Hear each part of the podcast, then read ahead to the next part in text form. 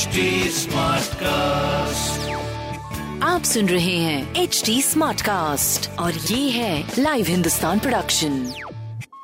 नमस्कार, ये रही आज की सबसे बड़ी खबरें। दिल्ली में आज रोड शो करेंगे PM मोदी, कई रास्ते रहेंगे बंद। राजधानी दिल्ली में आज भारतीय जनता पार्टी भाजपा एक बड़ा रोड शो करने जा रही है।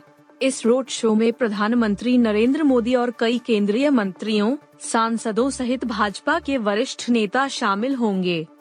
दिल्ली पुलिस ने राजधानी में भाजपा के बड़े रोड शो के मद्देनजर ट्रैफिक एडवाइजरी जारी कर कुछ मार्गों पर यातायात प्रतिबंध लागू किए हैं, जिससे कई इलाकों में वाहनों की आवाजाही प्रभावित हो सकती है। ट्रैफिक पुलिस ने लोगों को रोड शो वाली सड़कों और इलाकों में यात्रा से बचने की सलाह दी है।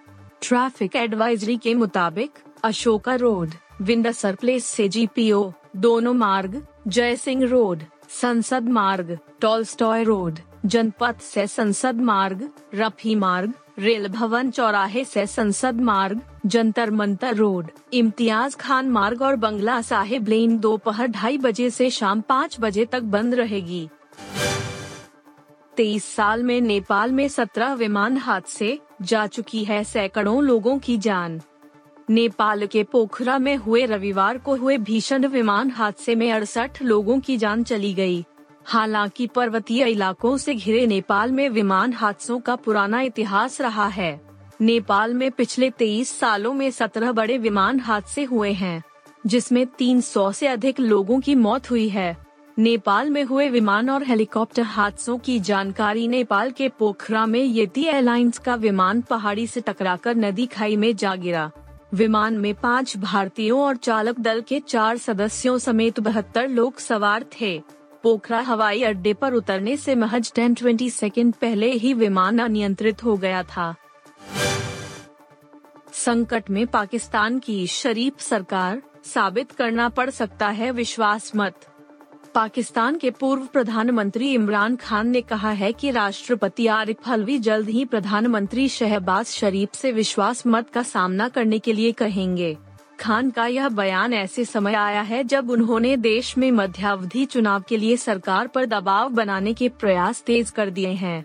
खान ने यहां मीडिया से बातचीत और शनिवार को हम न्यूज TV के साथ साक्षात्कार में कहा, शहबाज शरीफ ने पंजाब में हमारी परीक्षा ली थी और अब यह साबित करने की बारी उनकी है कि उनके पास नेशनल असेंबली में बहुमत है या नहीं। सोने की रिकॉर्ड तोड़ उड़ान, 10 दिन में 1595 रुपये हुआ महंगा। शादियों के सीजन शुरू होने से जस्ट पहले सोने के भाव में बड़ा उछाल आ चुका है और आने वाले समय में यह उछाल और बढ़ने के आसार हैं। इस साल अब तक 10 कारोबारी दिन में सर्राफा बाजारों में सोने का औसत भाव 1595 रुपये प्रति 10 ग्राम उछल चुका है और नवंबर से करीब 6000 रुपये महंगा हो चुका है। IBJ द्वारा जारी आंकड़ों के मुताबिक 30 दिसंबर 2022 को 24 कैरेट सोना 54,867 रुपये प्रति 10 ग्राम पर बंद हुआ था। वहीं यह शुक्रवार 13 जनवरी 2023 को 56,462 रुपये के नए ऑल टाइम हाई पर पहुंचकर बंद हुआ। इससे पहले इसने 9 जनवरी को अगस्त 2020 के 56,256 रुपये के रिकॉर्ड को ध्वस्त करते हुए 56,336 रुपये प्रति 10 ग्राम पर पहुंच गया था।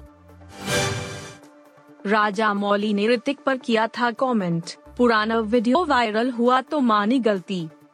SS राजामौली की पहचान केवल साउथ तक नहीं है, उनकी गिनती देश के बड़े निर्देशकों में होती है। हाल ही में राजामौली की फिल्म RRR को गोल्डन ग्लोब अवार्ड में बेस्ट ओरिजिनल सॉन्ग का अवार्ड मिला।